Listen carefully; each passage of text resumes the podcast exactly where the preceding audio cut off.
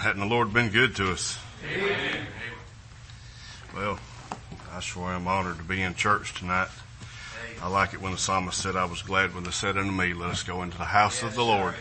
I'm going to be honest with you. That's very personal to me. Uh, I know it is probably to y'all, but there's not, it's, we're honored and we're blessed to be able to be in church on a Thursday night. There's so many places in this world, there's people that's, this, this, starving for that, that wants that real bad. And I'm, um, I'm reminded every day of why I'm on deputation for, for one, for several reasons, but one reason Brother Dean always says is it's, it's, a, it's a birthing process and it's a learning curve. Um, and we're meeting some of the best people that we could ever, and I couldn't, I'm just amazed every day at the, the kindness of God's people. Thank you, Pastor. Your pastor's become a good friend of mine. I've only met him one time in person until yesterday but we talked quite often through Marco Polo, and um, and uh,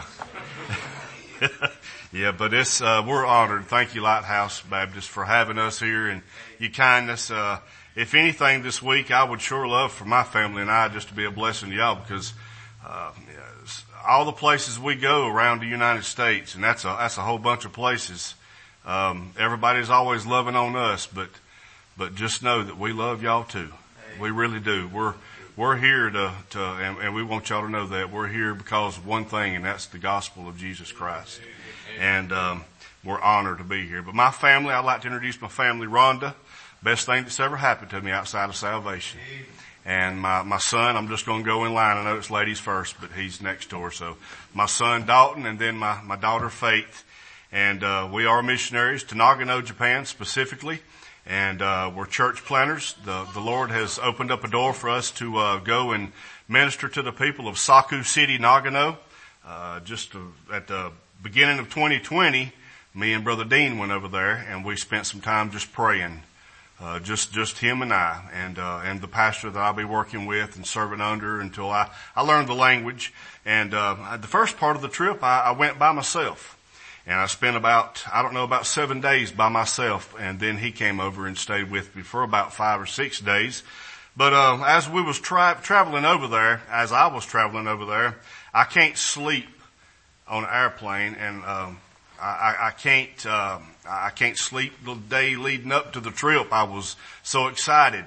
And, um, I was, uh, so I've been up for about 30 something hours. And as I was, I got there, it was, it gets dark about five o'clock year round in Japan. And then the sun comes up 4.30, 5 o'clock year round in Japan every morning. So, um, uh, I knew it was way, way up in the mountains, but it was dark, was going through tunnels, my ears was popping, I, I was very exhausted, but I was excited. Couldn't wait to see where I was going. And, um, we got there and all leading up to the trip and all through the, on the plane, on the, the flight over, I'd been reading in Acts and that's just where the Lord had me for quite some time leading up to that. And, um, I started, now something about me when I open my Bible, I always go from the beginning.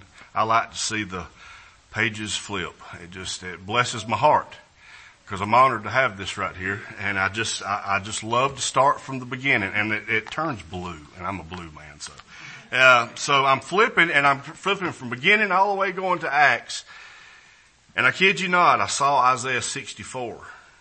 I don't, I don't know if I had a, I can't remember now if I had, uh, something in there, one of my, uh, ribbon, ribbons, I don't know, but it, it, I saw it. And I stopped. And I, what I'd done is I woke up that morning about 4.30. Maybe a pot of coffee and I'm sitting down at the sliding glass doors.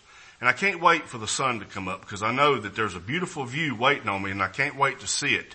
And it's Sunday morning and it's about 4.30. I go in there, I make the pot of coffee and I'm starting to open up my Bible to Acts and I stop at Isaiah 64.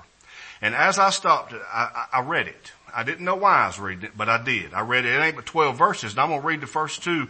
And it says, Oh, that thou wouldest rend, uh, that thou wouldest rend the heavens, that thou wouldest come down, that the mountains might flow down at thy presence, as when the melting fire burneth the fire causeth the waters to boil to make thy name known to thine adversaries that the nations may tremble at thy presence. And that may not mean a whole bunch to you, but that means the world to me because as I'm reading that, the sun comes up. And I look out over the sliding glass doors off the little back patio, the small backyard over a valley and about a quarter of a mile in front of me was Mount Asama. And Mount Asama is a live, active volcano. It's a snow-covered volcano. And it had, it had steam coming up, smoke, and it does 20, every day, uh, seven days a week, it has steam coming up from it.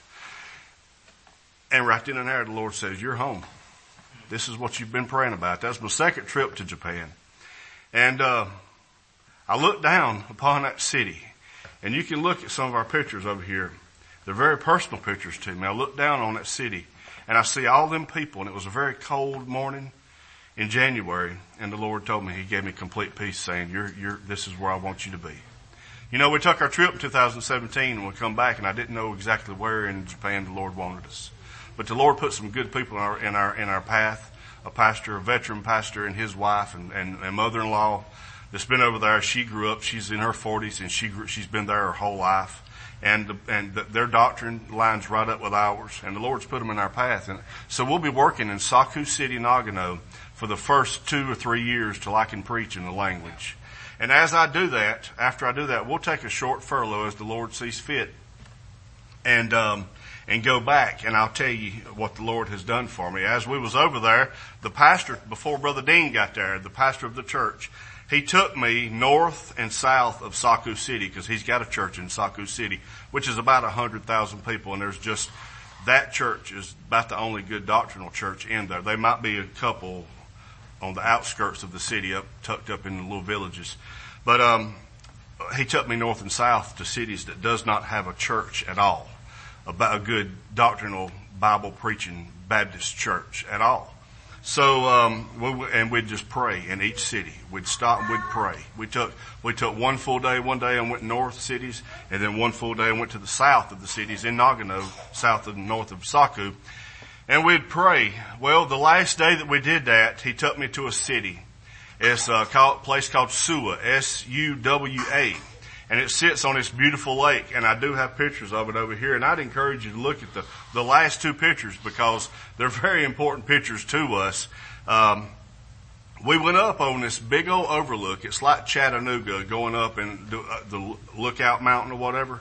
So it, we're overlooking in this beautiful gardens and we're overlooking the, the lake, Suwa Lake, and all them thousands of homes down there that surrounds the lake. And, um, this place, take in mind, does not have a church at all. Not one church. And there's a little over 30,000 people in this city.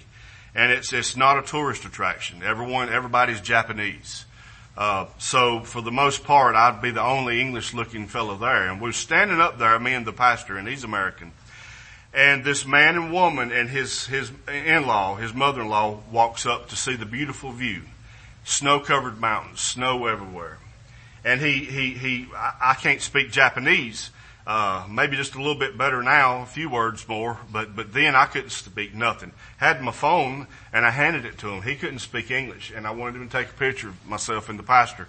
And we're standing there and after he takes our picture, he walks up and in the Japanese language, he talks to the pastor I'm with. And the pastor, he asked the pastor, you know, what are y'all doing here? He says, well, I'm a, I have a church there in Saku City and this is a missionary uh, preacher that's praying about areas to start a, city, uh, a church in the Nagano prefecture. And uh, as he told him that, this this Japanese man did something that no one else, no, this just don't happen amongst Japanese people. He looked at me with a very kind, kind as as Japanese people are some of the kindest people on earth. Um, he looked at me, and he did this right here and in the Japanese language. He said, "Would you please start a church in my city?" And as he did that, the Lord broke my heart. Uh, we're blessed to have a church, a good church. Brother Keys, you're not far from here. Then here you got a good church here. Well, they don't have churches over there. And they need the gospel just like we do. And uh, it broke my heart for that. Japan, uh, Japan's 128 million people roughly. I'm not a big statistic man, but these are two I want to give you that that blows my mind. 128 million people and 0.4%, not even a half a percent if you want to get technical, profess to know the Lord as their personal Savior. Uh, most of these people have heard of Jesus Christ, but they think it's a fictional character. They don't, they don't, they've never been, had the clear presentation. Japan's the second most unreached people population in the entire world. It's one of the most peaceful countries in the world, and it's dark as all get out. It's one of the darkest places. It is the darkest place I've ever been. Uh, it's ate up with crime, uh, not crime. It's ate up with with with with uh, marital, all kinds of terrible things that goes on in the home behind closed doors. Um, it's, it's, it's ancestral worship. There's all kinds of worship of all, uh, it's very demonic. Um, Brother Dean said it's probably the darkest place that he's ever been in his life. Um, another thing about it, there's 18 million people.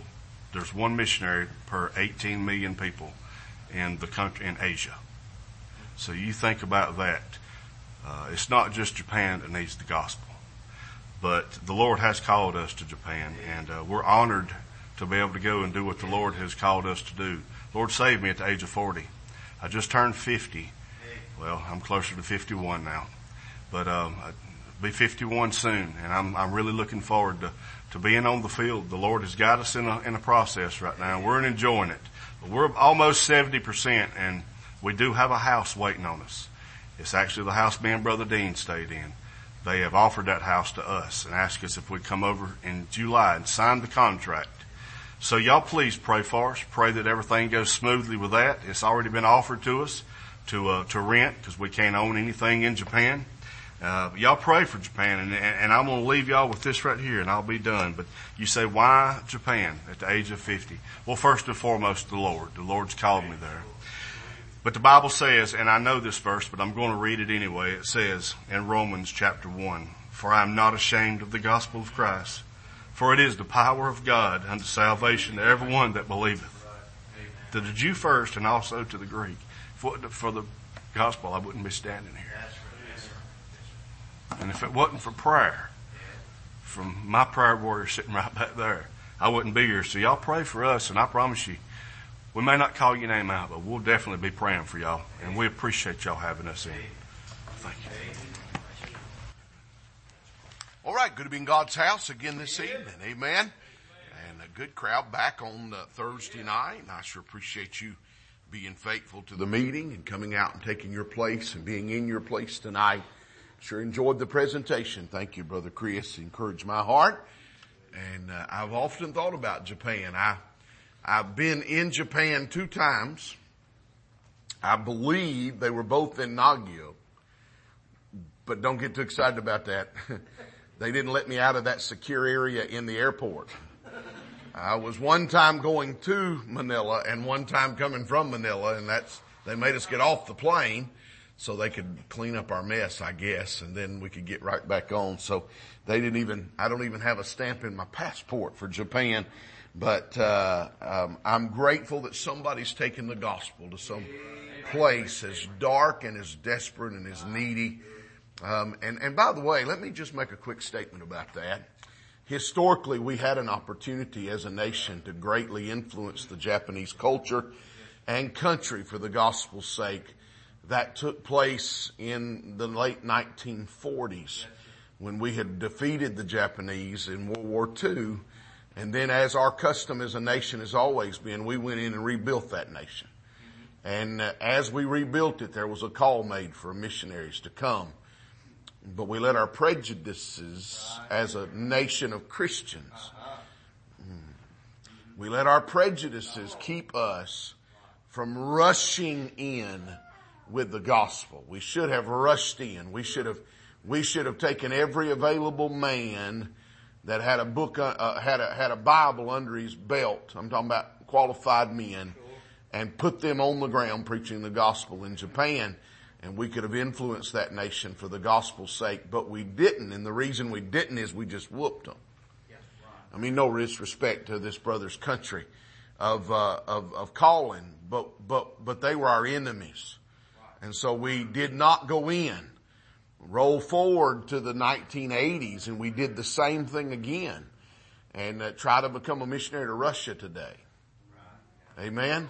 Try to become a missionary to Russia. I have a friend that's in Russia.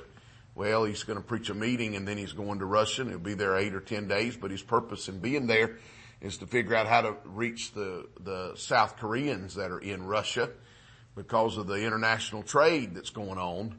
Um, but as a nation, they begged us for missionaries and Bibles. In Russia, when the wall fell in the USSR, these youngsters don't even know what that is. They, they don't, they don't even see that in their history books anymore. If I said who's, what, who's the USSR, I wonder how many of these children would even know who, I mean, I did. I mean, my generation knew, we knew when it collapsed, amen, and when it disintegrated into its little puppet countries. And there was a window of opportunity when we could get the gospel in. But we let that window, we, we let that window slide by us and close and we didn't get the gospel because they were our enemies. And, and, and listen to me. You'll never do what God wants you to do in the matter of missions until you separate your politics from your preaching. Amen. Now, now don't go saying Brother Moore said you ought not preach on political things in the pulpit. I, I think America's in the mess she's in because we stopped preaching on things that should have been preached on the pulpit. That's not what I'm talking about. But there are people that hate America and they would destroy us in a moment and they're the enemies of America. But when it comes to the gospel and it comes to missions, we cannot see them as enemies, but we must see them as people who need Jesus Christ. They are sinners, but we cannot focus on the sin. We must see them as souls, eternal beings that are going to spend an eternal destiny in heaven or hell. And we, we cannot determine that, but we can certainly influence that.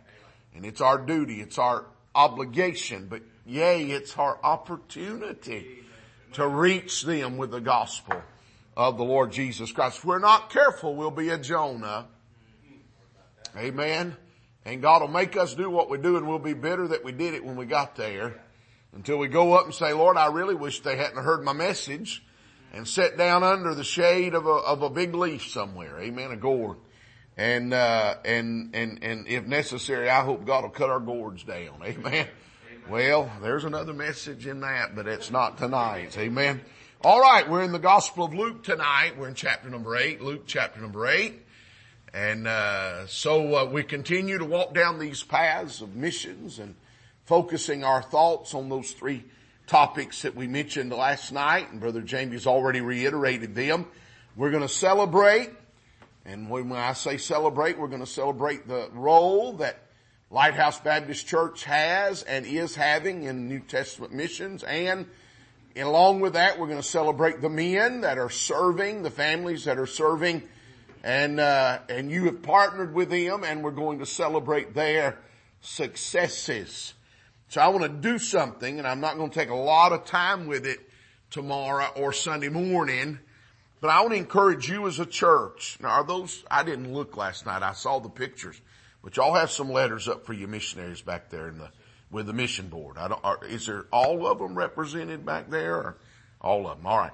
So, so, so I want, here's what I want the families of Lighthouse Baptist Church to do, and you can do it after tonight when you go back for fellowship. I want you to go find something positive on one of those missionary letters. Now, if I'd had my senses, I'd have divvied them up and gave you an assignment. But y'all are big, y'all are adults. Y'all, y'all are big kids, all right? So, so go back there and if you find your neighbors looking at one, look at another one, alright? But go back there and look at some positive things that are going on in the lives of the missionaries that Lighthouse Baptist Church partner with. They saw somebody saved. They, they, they, they got access to a building. Uh, um, they, they had some, some obstacle that was, was hindering them from ministry removed whatever that is, you, you go read the letters and you look at them, pick you out two or three, and then maybe tomorrow night just before I preach, I'll say, give me three or four things that are positive in the lives of your missionaries. And we can have three or four like popcorn testimonies, you know, not preacher boy testimonies where they get up and take over for the rest of the night, but just popcorn testimonies. And you can hop up and tell us something positive and we'll celebrate together the good things that God's accomplishing in the works that you're partnering with around the world. All right. And then we're looking toward that commitment. What does God want out of you? It's personal. It's family. It's, it's, it's family oriented. What does God want out of your family in this matter of New Testament missions? Um, does he want you to go? Boy, it got quiet real quick. I mean, Knocked that one right out of the water right there. It got real quiet. Well, hey, by the way, going's not always becoming the missionary that goes over and lives. We do have these things called mission trips. Amen. And, uh, and by the way, I could show you an example in the Word of God of two men that went on a mission trip. One stayed and one came back home. It's in the book of Acts. Amen. I think about chapter 15. I'd have to look it up. And, uh, one stayed and one came back home. And, and, and God might want you to invest some of your talent. Right?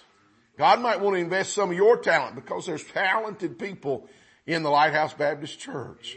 And it might just be that God would open up a door somewhere on a field so that you could on a short-term basis, and that might be 10 days or it might be two months. Amen? I don't know. See, I'm just stabbing in the dark and throwing arrows and something will stick if I throw enough of them, Brother Dalton. Amen. But, but, you know, I've often said, I've often said, Brother Keys, what if, what if, uh, what if our public school teachers decided to be a brigade of Christian missionaries for their summer vacations? Right? I know they've shortened it down. You don't get to six weeks, but what if you took five of it and went to the mission field and, and, and labored? Amen. You see what I'm saying? And so there's skills, there's talents, there's, there's, uh, healthy legs. I mean, that, that, that has a lot to do with mission. Sometimes you just go in and be a door knocker. Go in, grab a, you know, grab 500 or a thousand door knocker bags and go door to door. Or if you're in the United Kingdom, letterboxing. Anybody know what letter, y'all do that in Scotland? Okay. Y'all know what letterboxing is? Now, if you go tomorrow, Brother David, and take materials for Lighthouse Baptist Church and start sticking them in the mailboxes down the road, that is a federal offense in the United States. That's a federal offense. You can actually get put in jail uh, for doing that. That's stupid on my mind. That's why they took those plastic newspaper boxes and mounted them below the mailboxes because you, you, they could not put the mail, they could not put your paper inside of a mailbox. But in the United Kingdom, it is not illegal. Rather, it's encouraged. It's called letterboxing. And most people does not have, most people do not have a mailbox like you would. They have a slot in their door. And so you can go up and you can stick something through that mail slot and it's perfectly legal to do that. You can actually hire companies that'll go out and do that for businesses. They call it letterboxing. It's a lot of fun. But you learn real quick that though it is perfectly legal, nobody told the dog on the other side of the door.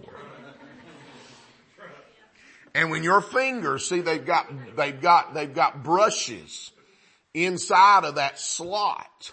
So you have to kind of force the piece. That's why I use heavy postcard material and you gotta force it through those brushes into the house and that's to keep the heat and air in, in, inside. And, uh, you know, to do that, if you're not careful, you take your fingers and you push your fingers right through that slot. And there's just enough on the other side that Fido enjoys, alright? Now I must, I, I, did not learn that from first-hand experience, but I was advised about that the first time I went letterboxing. And so we learned that we could use a kitchen spatula. And it is a wonderful thing. Just take that metal spatula or wooden spatula, take that postcard and hold it right on that thing and run it right through that thing, but don't ever put your fingers in. And when it gets on the other side, you just release and it goes. And as long as you don't step on their lawn, you're a very good camper. Amen? Now step on your lawn, step on their lawn and they're coming out the door after you. It's just that easy. So I'm just saying there's healthy legs. And I'm looking over here at these youngsters and young folks and go now because your legs won't always be healthy. Say amen right there. Amen.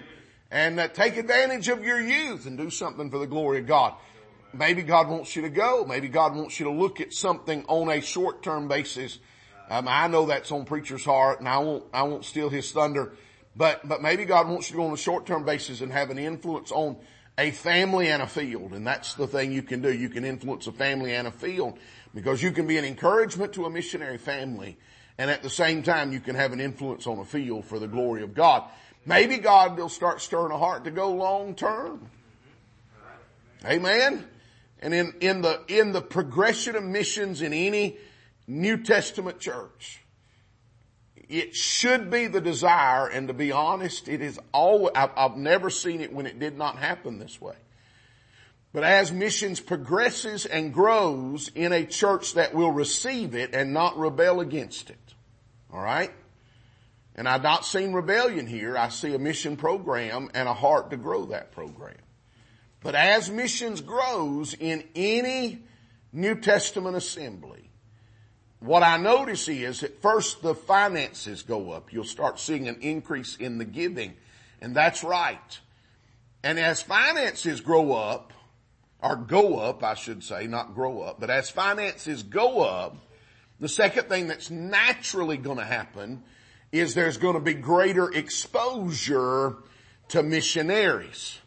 Well, there's funds there, so you want to evaluate who you're going to give those funds to usually there becomes some desire to visit those fields of some nature to get to the mission field. And out of the growth of missions in any New Testament assembly, you should expect, anticipate, and look forward to the day that God looks in your assembly and makes you a sending church. Not just a supporting church, but a sending church. Amen? And uh, that ought to excite you. Amen? To look forward to. So God begins to finger around the hearts of that family in your church and sends them to the mission field. So maybe God wants you to look at giving. Maybe God wants you to look at going. There's other aspects, praying, being a participant, a partner in missions. Um, here's your reading assignment. Read the last chapter of the book of Philippians and, uh, and, and see where the apostle Paul talks about the care of the church at Philippi in his own life and ministry. It was a mission prayer letter. And he was saying, thank you for what you sent, for what you did. And he talks about the word communicate. Right. Amen? Communicate. There's no excuse for us not communicating with our missionaries in 2021. Yes, sir. It don't even require you to sit down and write a letter. Yeah. All right? Y'all can Polo Marco, whatever that thing is y'all do. Amen? And, uh, they actually do that overseas and, and, and, and the only problem I have with my contacts overseas, the only problem I have, my friends in Africa, my, my native friends or nationals that we work with, they have no concept of time zones. And it occurs to them they want to reach Brother Dwayne at three o'clock in the morning. Georgia time, alright? And uh, I've yet to figure out how to silence WhatsApp on my phone, so it just goes off in the middle of the night and then I'm slapping at it trying to figure out I will talk to you tomorrow. It is not time to have a casual conversation today. Amen. And so I'm satisfied to get a video message from them or a type message, whatever the case might be. And so I'm just saying to you, we're going to celebrate, we're going to commit, and we're going to confer, and we're continuing to do that. You learned a little something about Japan tonight. Amen. Amen. You learned a little something about Scotland last night. You'll get a little update tomorrow night, I think, on one of your mission projects and one of your mission endeavors. And so that's exciting. Luke chapter 8 is our text, three verses of scripture. Luke chapter number 8 verses 1, 2, and 3. I want to read those tonight and uh, then the message from the Word of God. I, I'm going to try. The Holy Ghost will hit me. I just want to hit maybe some of the higher points of my thought this evening, and then I'm going to prepare you because tomorrow night, Lord, don't change my direction. I'm going to deal with a very practical thing in the matter of missions about the course of missions in the New Testament. And I want to walk through a biblical pattern for missions that your missionaries are following straight out of the New Testament tomorrow night if the Lord will help us. But Luke chapter 8 verse number 1, here's the text. The Bible said, and it came to pass afterward that he went throughout every city and village preaching and showing the glad tidings of the kingdom of God. And the twelve were with him. And certain women which had been healed of evil spirits and infirmities Mary called Magdalene, out of whom went seven devils, and Joanna, the wife of Chuza, Herod's steward, and Susanna, and many others which ministered unto him of their substance. Reading three verses, Luke chapter number eight. I want to preach for a little bit this evening, if the Lord will help us, on mission lessons from the Master's life. Mission lessons from the Master's life. Much of, much of, and I'm going to use the word doctrine, that's probably a tad strong, but much of the doctrine of missions, and I mean by that the way we conduct missions, is extracted from the book of Acts and subsequently the Paulinian epistles. Y'all would agree with that. We watch Paul as he made those missionary journeys. And if you look in the back of much any Bible that's got some type of map system for you to look at in the back, it'll say the first missionary journey, the second missionary journey, and so forth. And, and we don't really think about this principle of missions until we get into the book of Acts and we start following after the life of the apostle Paul and then sometimes those men that may have followed after him. But really, really to be honest about it, our principal example of New Testament missions is not Paul, but it's the Lord Jesus Christ. I was in a missions conference a long, long time ago. A long time ago. I guarantee it's been 20, plus years ago, but I was in a missions conference and my good friend Dean Hamby was preaching that conference. Some of you know Brother Dean. He's the assistant director for Macedonia World Baptist Missions. And Brother Dean was preaching in that meeting. I was actually invited to come and present our ministry way back yonder and, and, and, uh, and I sit there on the, and, and I don't recall all of what Brother Dean preached that night, but somewhere in the middle of that sermon, he made a statement that caused every mouth to drop open. For Brother Dean's preaching along and he said, uh, God is not for home missions. You could have heard a pin drop. I'm telling you, and the funny thing was, they had a lot of missionary families. They probably had six or eight families there. And some of the families that were dim, that were, were presenting and have their display set up were, were, were home missionaries. They were going to the Midwest or the West. It got silent. You could have heard a pin drop. And Brother Dean let that set in on everybody just for a few minutes. And then he made this statement, Brother Howard. He said, no, heaven has never needed a missionary. Heaven's never needed a missionary. In God's eyes, they're all foreign missionaries. Amen a foreign need, a foreign field. And, and, and, and, and his point was well taken.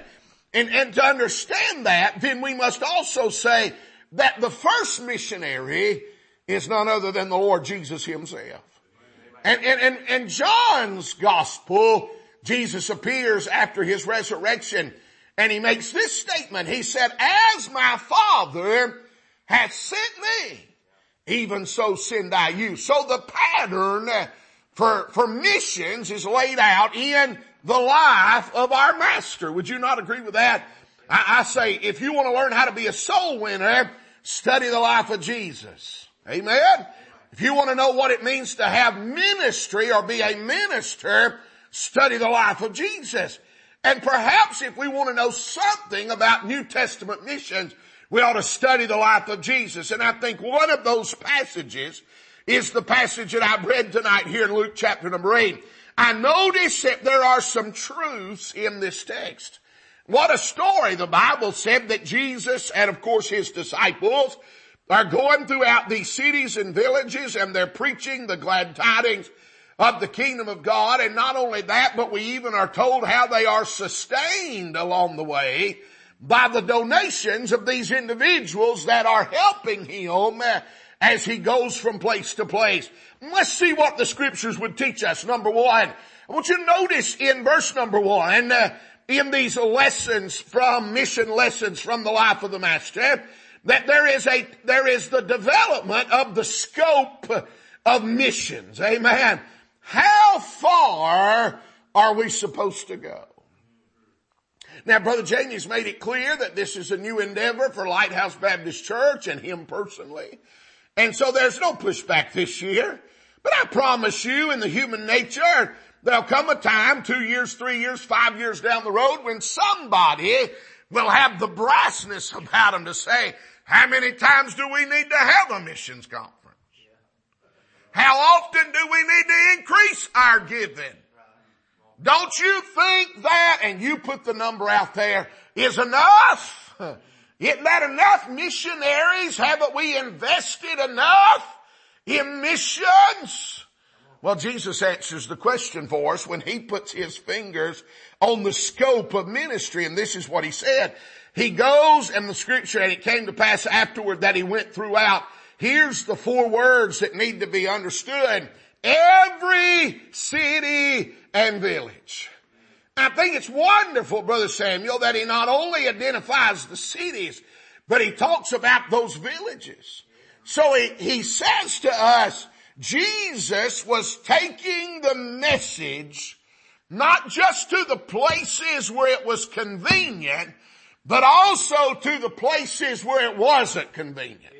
There was some things that was easy, some places that was easy. There were other places that were difficult. But nevertheless, it is important that the gospel be proclaimed to every city and every village. When I think about that, I'm reminded that there is an inclusion in the message of the gospel. Amen. Oh, you say, preacher, what do you mean? Well, why do they feel need necessary to go to every city and every village? I'll tell you why. Because whosoever shall call upon the name of the Lord shall be saved. Maybe we ought to start off mission meetings by singing the words of the little children's song when they said red and yellow, black and white, they're all precious in his sight. Jesus loves the little children of the world. And as I've already talked about before I started my text tonight, even when they are enemies, even when there is a prejudice toward uh, people, I say to you that we must, without hesitation, uh, uh, be willing to invest our time and our talent and our treasure uh, so that every city and every village uh, is presented with the glorious gospel of the Lord Jesus Christ. Boy, I sure am glad God didn't choose some. I'm glad God didn't throw away others. Uh, amen. But God's grace includes every man. For the grace of God that bringeth salvation hath appeared unto all men. I'm glad this evening that we get to have a part in delivering the inclusivity of the gospel. Anybody can get saved if they'll come to Christ. Uh, there's an inc- there's an inclusion in the scope of ministry. Every city and village. There's an incompleteness in the scope of ministry. The task is still unfinished. Uh, you say, preacher, why are we having this meeting? I'll tell you why. Because every city and every village hasn't had the gospel yet. I'll tell you why Chris White and his family are going to Nagio, Japan. Because every city and every village hasn't had the gospel yet. Amen. By the way, it wouldn't take me very long right here in south central Georgia uh, to start pointing out some counties and some cities and some towns. We might not call them villages around here, but there's some places that are not so far removed from where I'm standing in this pulpit tonight uh, and there's nobody preaching the truth. There's some edifices that's got a steeple up on top and a sign out front, but tradition took away the power of the gospel uh, generations ago. Uh, and men and women, boys and girls uh, are being raised in the shadow of those steeples uh, and walking amongst the tombstones in those cemeteries. Uh, and there's a lost uh, as a ball in the high weeds because nobody, and I said nobody has ever told them the truth of the gospel of the Lord Jesus Christ. Amen. They're stooped in tradition in Baptist churches in South Georgia as the Catholics are in Mexico City. Amen. There's depending upon what has happened in the past, uh, in their family and in that place, uh, to get them to heaven, uh, as there's a crowd of Muslims thinking Allah is going to get them into some supernatural world. Uh, friend, it doesn't work that way, and you and I have an incomplete task. The job is not done. The work is not finished. I took a moment as we started the service tonight and I pulled out my phone. I have it bookmarked so that I can do it often. And on 10, 21, 21 at approximately 7 o'clock tonight, the world population stood at 7 billion, 797 million, 552,000 people. 7.8 billion people. They tell us within four additional years, Brother Dalton, that number will cross over eight billion people. Dr. Crumpton said 40 years ago that if you took the country of China and you stood them on the equator in a single file line and you put two feet between each of them and you started driving a car at 50 miles an hour that you'd never reach the end of that line because of the birth rate in China. You couldn't reach the end of the line because more people were being born than you could ever get past. And you know the problem that Chris White white faces, uh, and I don't, uh, uh, Brother Chris will understand what I'm about to say, but before he can get to Japan, uh, there'll be more people born in Japan that he'll reach in a lifetime. Uh, and before the Alverson family can get before far and begin the ministry that God's given them in Scotland, uh, there'll be more people born in Scotland than they'll be able to reach in a lifetime. I'm just trying to tell you the job's not done the task is not finished. There's an inclusion. Uh, there's an incompleteness. Uh, but I think it's clear there's an intent uh, that God's intention is for us to tell everybody. I don't know about you, but I've come too far in this thing to believe Eh, that God would have given us a job to do eh, that was undoable. Eh.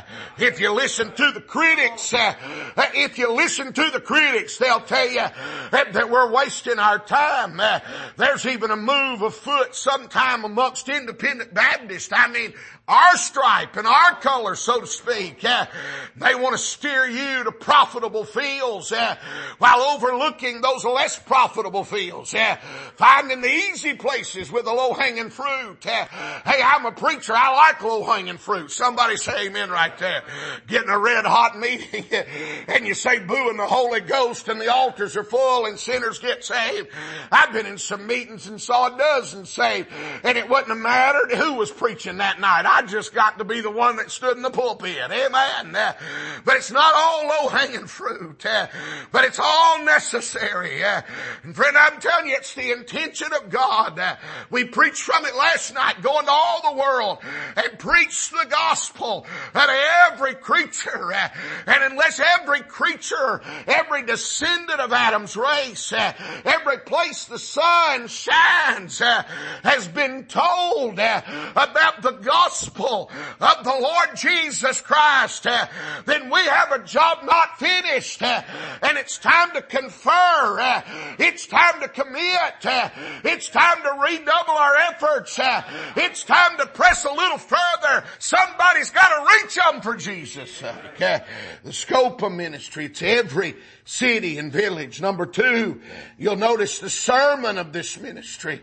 And it came to pass afterward that he went throughout every city and village preaching uh, and showing the glad tidings uh, of the kingdom of God. Now, you see the message. Uh, what were they preaching? The glad tidings of the kingdom of God. Now, let me nutshell that a little bit if I can, Brother Chris. The idea of the kingdom, he said it's the glad tidings of the kingdom. Uh, what do you think he means? If you want to nail it down, now there's a lot of ways you can interpret it, but if you want to nail it down, uh, the essence of the gladness is uh, you can be part of the kingdom of God.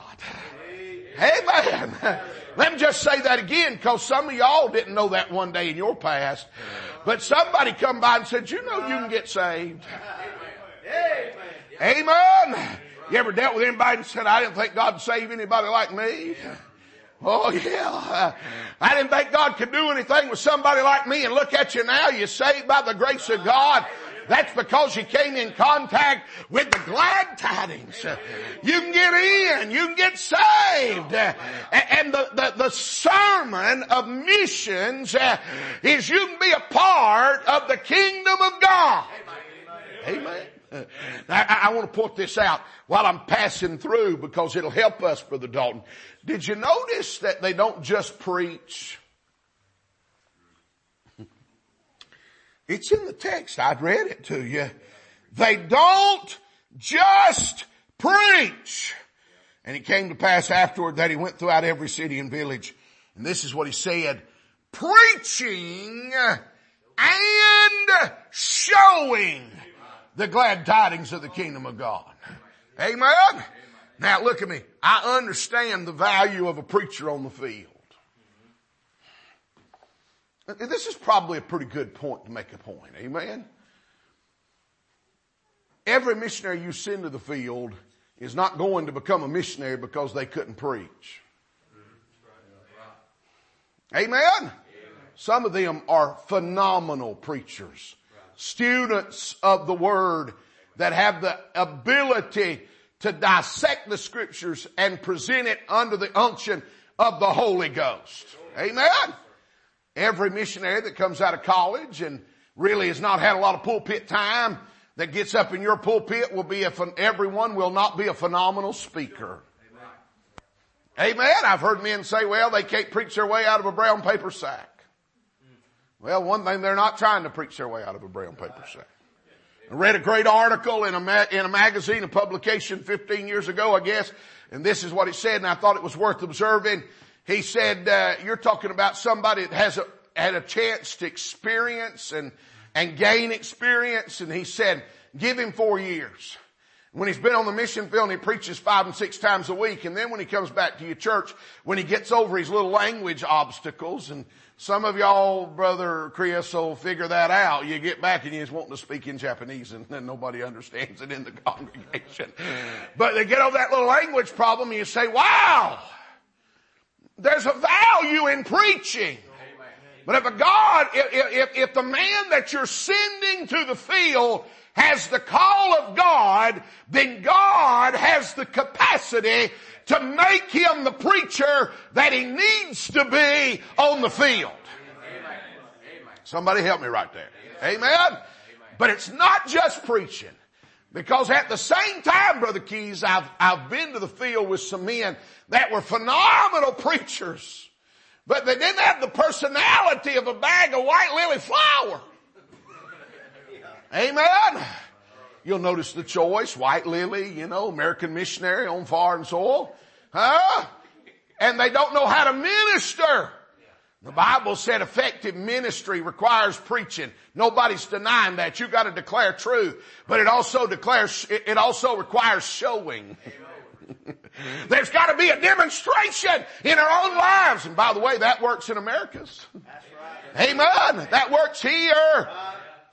You're never gonna win your family, your friends, your coworkers, or your neighbors unless they can see the message, not just hear it. Thank God for missionaries that are willing to get their hands dirty. They're not afraid of the people that they're ministering to. Amen. You show me a missionary that never allows a national, whether it be a Japanese man, a Scottish man, or an African man, into their home, and I'll show you a missionary it'd be better if he'd pack his goods and come back to the house. Amen. Hey, if you get to the place where they think it, where, where we cannot approach the field thinking we are better than they are. Amen. Now we had a great conversation this morning about some foods we have no intentions of eating. It's not cause I'm better. It's cause I'm not as good. And they can eat it and if I eat it, I die. They keep on going, but I won't make it. Somebody say amen right there. Now you think I joke about that, and I am to some degree, Brother Dalton, but I, I've been in places and a national pastor said, well, Pastor, I'll eat that for you, because if you eat it, it will hurt you. They meant well when they brought me that cup of juice, but they forgot to tell me it'd been sitting in the sun for two days. Amen. We don't drink wine. Amen. Uh, but we would have that night if I had partook. Amen. I'm just saying. I mean, we're not better than they are. We have a higher standard of living, but our standard of living may make us worse than some of them are. Yes, sir. Yes, sir. Yes, you're right. Amen. Amen. They're our brethren. They're our brethren. Amen. They're our brethren. And, and, and, we must minister. And, and you check out your missionary. And when he ministers to them, he's showing the glad tidings of the kingdom of God. Y'all support Brother John, John Williams. Any man that's willing to lose a hundred and, what did he tell us, 30 pounds? Oh, you wouldn't on that call. I was on that I was in Kansas. They were talking to John. Sorry. He's lost 130 pounds, 128, I think was the magic number. I don't somewhere around in there. Any, any missionary that's willing to lose 128 pounds because he's got men that got saved in his church that come from villages up in the mountains and they want the gospel to go to those villages. And they said, Brother John, we can't let you go because you weigh too much. John's 400 pounds. They said, you weigh too much and said, you get in there and can't come out, we can't tote you out. That's what they told John. So John said that ain't gonna happen. And so John set out and lost weight. And, uh, he just did a three hour pack with a 50 pound pack on it, three hour hike with a 50 pound hike on his back. And he got up there and he got to preach to some people that have never had the gospel of the Lord Jesus Christ. Amen. I knew, a, I knew a missionary. I knew a missionary was trying to sneak into a closed country and uh, he got he, he went in, and they caught him at the well. The, the, they they they caught him, and uh, and they they they they throwed him out of the country, and they marked his passport. He was trying to get into Vietnam, and he was a two and a half term Navy SEAL. And they throwed him out of that country, and they stamped his passport, enemy of the people of Vietnam unable to ever return. So what he did, he changed his appearance. He lost weight and he grew facial hair and he changed his hair and he dyed his hair and he went and got another passport made. Unfortunately got to the airport and they said enemy of the people and they stamped it and wouldn't let him in. But I'm simply, and he, he, did get in by the way, he just had to end up going over to Laos or Cambodia and he came over the mountains and he came into places where they didn't have borders and he wasn't going to get caught. Why would he do that? Because he's showing. Amen. He's showing, I gotta get off of this, we're not gonna get to where I need to get to tonight. But the sermon of the ministry is the glad tidings that God has a plan of redemption. Amen. Do you understand that the darkness of Japan is caused by the simple fact they don't know that God has a plan of redemption. Amen. Allah doesn't have a son. That's right. But God did. God does.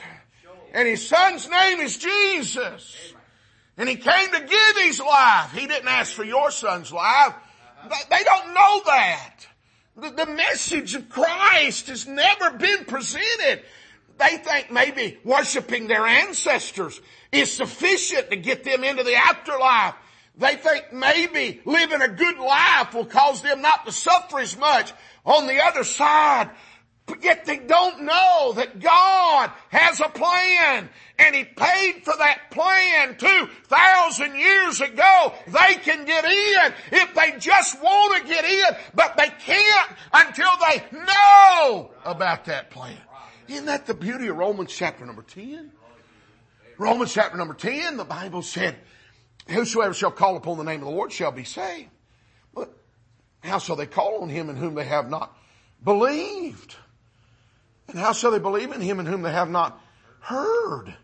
And how shall they hear without a preacher? And how shall he preach except he be sent? What a discourse. All they gotta do is believe. Let me say that again because you need to make sure you understand the simplicity of salvation. All they have to do is believe. If they'll believe, they can be saved. That's how you got in, Dalton. That's how I got in. Brother David, that's how you got in. That's all they've got to do. They don't have to become Americans. They don't have to adopt American culture. They don't have to sign up to be a Republican or a Democrat. Amen. Amen. No, no, they just have to believe and they can get saved. The problem is they don't, they, they, uh, uh they just have to call, but they're not going to call because they've never heard there's anybody to call on. They've walked out and they stared up at the stars. And I can just imagine that if you could get on one of those high pinnacles of the mountain where Brother Chris was talking about and look up in the nighttime, you could see the stars shining above the city lights. And they've wondered, is there anybody that can help us? And we don't find it in our folklore. We don't find it in our ancestry. We don't find it in our history. We don't find it in our teachings. Is there anybody up there that can help us? Along comes a missionary and says, has anybody ever told you about Jesus?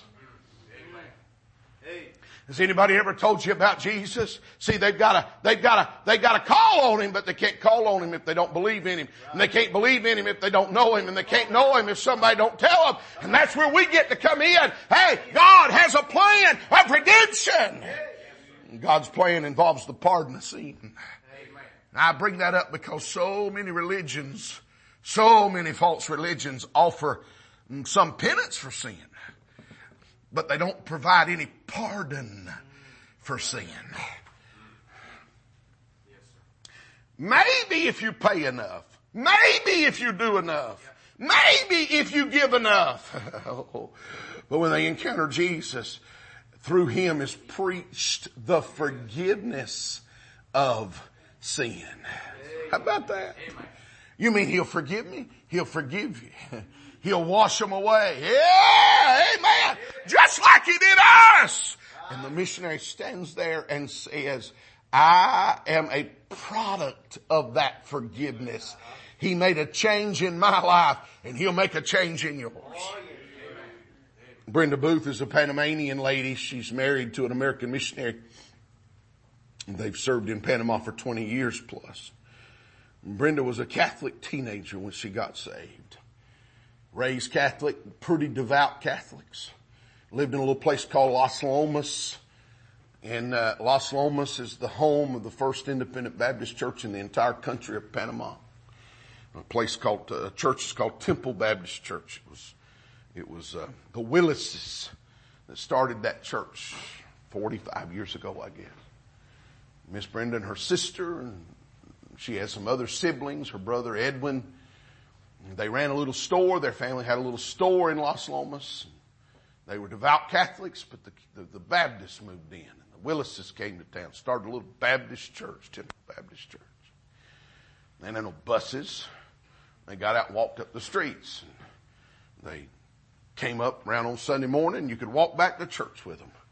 They stopped by the little store and they asked Brenda and her sister if they'd like to come to church on Sunday. And they said, well, that would be fun. We could enjoy doing that. So they went in and talked to mom and mom said, I'll need to talk to dad. And dad said, if they'll get up early and go to mass, then they can go with the Baptist preacher and his wife. So they get up on Sunday morning go to mass at eight o'clock. It took about 30 minutes. They'd be back home and sometime about 930, brother and sister Willis would come walking through that little community and they'd get in with the other kids that was around in the neighborhood and they would follow them back to the little church. Now, Melissa and I both stayed in the home of Mrs. Willis. She's still living. Her husband died in 94, I think. He's been buried in Panama all these years and she won't leave. She said, now God called me here too. And so the Panamanian government took her driver's license away. She's just 82, think 83. And they took her driver's license away and she fought them for nine months and got it back. you don't mess with Miss Elaine. And, uh, and so they get back to the house of God that Sunday morning and they said Miss Willis was jovial and happy. She had a sweet spirit. And Miss Willis would strap a guitar on and they would sing happy songs she said, Miss Brenda said, and I, I mean, I've heard her give her testimony. I've had her give her testimony on multiple occasions. And Miss Brenda said, you won't believe this, but the very first Sunday we were there, we didn't mean no disrespect, but we assumed it must be her birthday. She was so happy. She had to have a special day that we thought it was her birthday. She said, no honey, what makes you think it's my birthday? They told her, said it must be your birthday. She said, oh no. Well, what makes you so happy? And she said, Jesus makes me happy. And she said, we just came from the mass.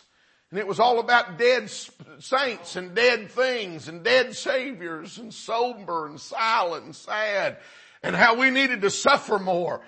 But we come down on this side and the Baptist preacher's wife had a smile on her face and was singing a happy song, strumming a guitar and saying, I'm happy in Jesus. And we suddenly realized we wanted what she had. They got saved. Brenda got saved, her sister got saved. It wasn't long until mom got saved and before he died, before he died, dad got saved. The brother got saved. The brother's a preacher. His name's Edwin Santiago. He's in, he's, uh, he's got the, he's got the Panama City Baptist Church. If I got that right, I think I do. It's the first church I ever preached in. It's up on the second floor of a building. Amen. And you don't get no running fits in that church. It's a long way down. Amen. And, uh, and, uh, and, and, and Brother Ruth has got uh, a church plant, Victory Baptist Church, been going 20 years. His mother-in-law, Mrs. Santiago, is one of the greatest soul winners I've ever met. She's still living and she's still a soul winner and they've got a second church planted that they're, they're about to acquire a building on, uh, and they've got grandkids that are in the ministry, and some are in Bible college, and one's married to a preacher out in California somewhere.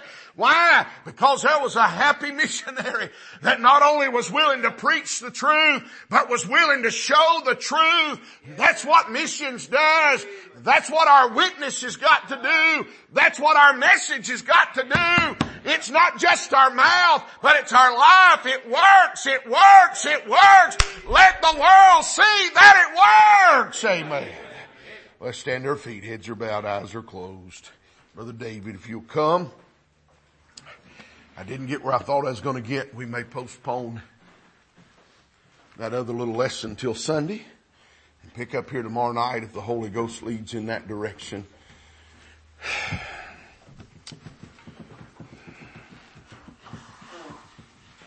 Let me ask you a question while they're getting ready to sing. Let me ask you a question. When I'm preaching about every city and every village,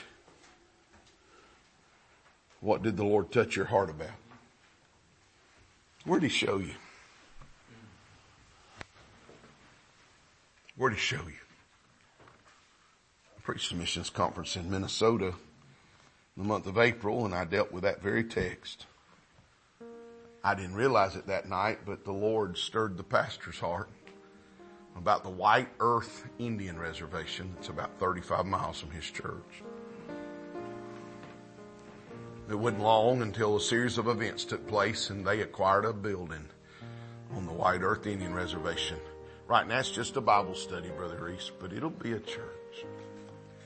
Because somebody realized there was a village that didn't have the gospel. Is there somebody you know? Is there a neighbor, a friend, a coworker, somebody you know that doesn't have the gospel?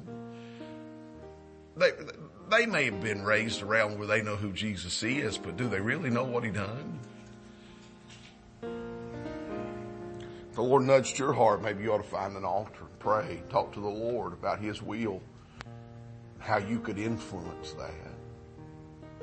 Maybe maybe the Lord nudges your heart about let's not only tell it, let's show it. Not just preach it, but show it. Hmm. Maybe we ought to say, Lord, I know the task getting done. Lighthouse Baptist Church has got eight flags hanging, maybe more. We need eight more. Help us to do more because the task is not. You see, the same peace that came to your life can come to their life. The same life changing impact that it had on you can happen to them. They just don't know what you know. Somebody's got to go.